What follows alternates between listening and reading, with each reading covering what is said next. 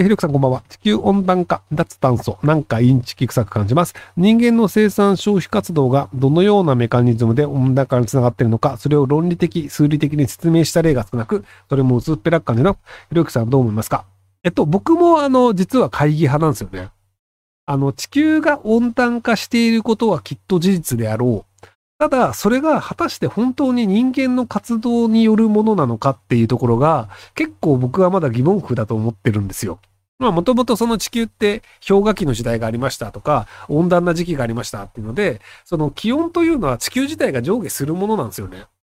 なので、それがじゃあ氷河期からだんだん暖かい時期に向かってる最中なので、その平均気温というのがちょっとずつ上がってるのかもしれないんですよ。それが人間のその二酸化炭素のせいかもしれないんですけど、それが僕まだ確定はしてないという立場なんですよ。要は木が減ってるんだから二酸化炭素の吸収量が減ってるはずじゃないかという論もあるんですけど、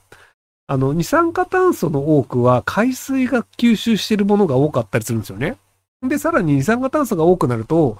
植物の生育が早くなるんですよ。二酸化炭素濃度が高い方が植物でかくなるっていうのもあるので、なので二酸化炭素濃度が仮に上がっていってるのであれば、そうすると今度は植物が成長しやすくなるので、結果としてその植物がバンバン二酸化炭素を吸収して、で、そこで二酸化炭素を固定化して、で、空気中の二酸化炭素が減っていくっていう可能性もあったりするので、で、その二酸化炭素の量としては、やっぱり海の生物が二酸化炭素を固定化して深海に落とすっていう能力の方が高いので、そこに関していくと人間が果たした役割ってあんまりないんですよね。海水の二酸化炭素吸収量に対して人間が何ができたかっていうと。なので、まだ僕はそう確定してないんじゃないかなと思うので、ただ、それが絶対人間のせいではないとも言えないんですよ。要は人間のせいという証拠もないし、人間のせいではないという証拠もない。なので、どっちなんだろうねっていう、中立な立場で見てる感じです。私は広汎性発達障害 ASD、ADHD で1ヶ月前に睡眠薬安定剤を1ヶ月分まとめて内服しました。私が病院に通い始めたのは2009年です。障害者年金もらえるでしょうか？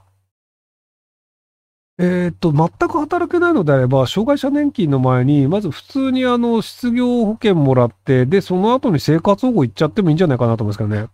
結局、障害者年金もらえるかどうかっていうと、障害者何級かどうかっていうところで、結構厳密な、お医者さんの診断書が必要になるんですけど、生活保護の場合であれば、働けねえよって言ってて、で、すでにもう、薬もらってる段階で働けないよねっていう診断書を簡単にもらえるので、なので、障害者年金よりむしろ生活保護もらった方が早いんじゃないかなと思いますけども。ひろゆきさん助けてください。マラソンの練習中に肉離れをしてしっかり治療しないで痛みをかばいながら練習をしていたら癖になれ、今では肉離れが癖になりました。お、そう、癖になりが2つ書いてある。整形外科にも相談しましたが、もう付き合うしかないと言われました。ちなみに今は運動できてません。また走れるようになりたいです。アドバイスお願いします。簡単なアドバイスでいくと無理です。で、ただ、なんだっけ、名前した。ダルビッシュ選手が肘で受けた手術みたいな、すげえ金を払うと、アメリカでなんとかしてくれる手術みたいなのはあったりするんですよね。なので、すげえ金を払うっていうタイプの解決策はあると思うんですけど、多分、スパチャで1000円払って聞こうとしてる時点で、あと、トミーなんとか。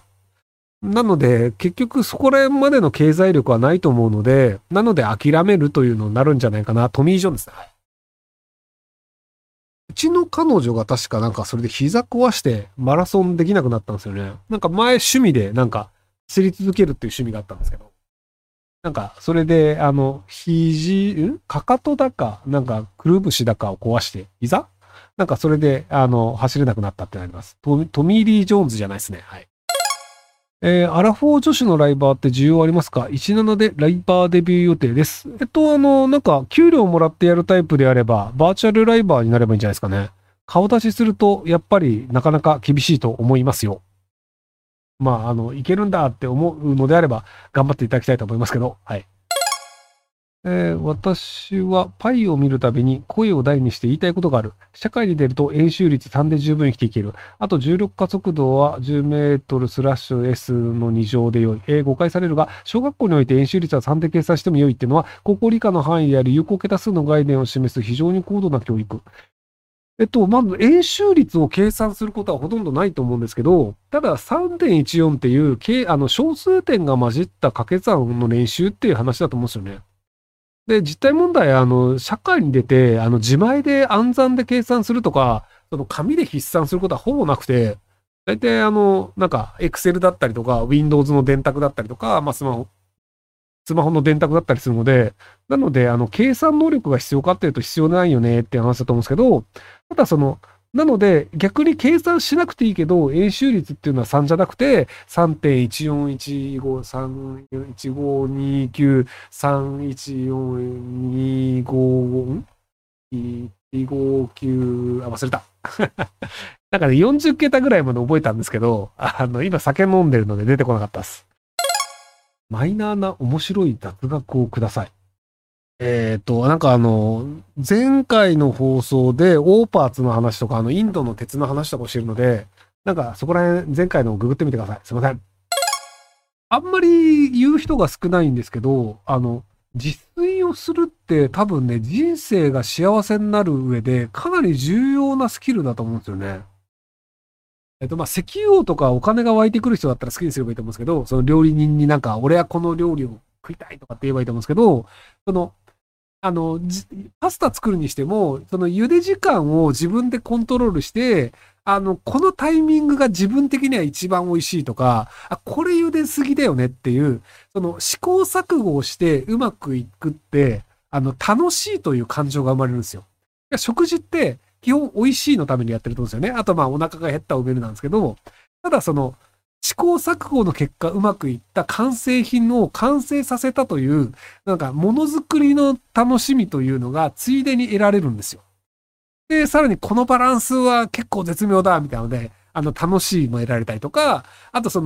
わざと2、3品料理を同時にこう作ることによって、すごく忙しいけど、ちょうど出来上がりの時間がコントロールができましたみたいな、プロジェクト構成能力の成功したみたいな、っていう楽しさみたいなので、ちょこちょこね、喜べるポイントがあるんですよ。で、カレー作りすぎても次の日にすると結構美味しいみたいになったりするので、割とプログラム好きな人とね、料理好きはね、結構被るんですよね。自分が、料理って感覚でやる人多いと思うんですけど、料理って実は科学なんですよね。要は僕、肉を焼くときとかも、低温料理で、60度以上になるとタンパク質軽く、硬くなるよね、みたいな話をちょこちょこしてると思うんですけど、なので実は科学なので、同じ条件でやると、同じ状況が再現できるんですよ。なので、前回フライパン熱くしすぎたから、あんまり美味しくなかったから、今回はちょっと温度を下げてみようとか、試行錯誤をすることによって、全く同じ状況をちょっと変えるとか、じゃあうまくいったやつを全く同じ状況でやってみようで、おーできたとか、で、なんか変わった時は、これは湿度なのかとか、食べ物の質なのかとかで、ちょこちょこ変化を、こう、自分でコントロールすることによる楽しさみたいなので、料理に時間かける人いるし、時間かけてないです。僕、基本パスタの作るときは、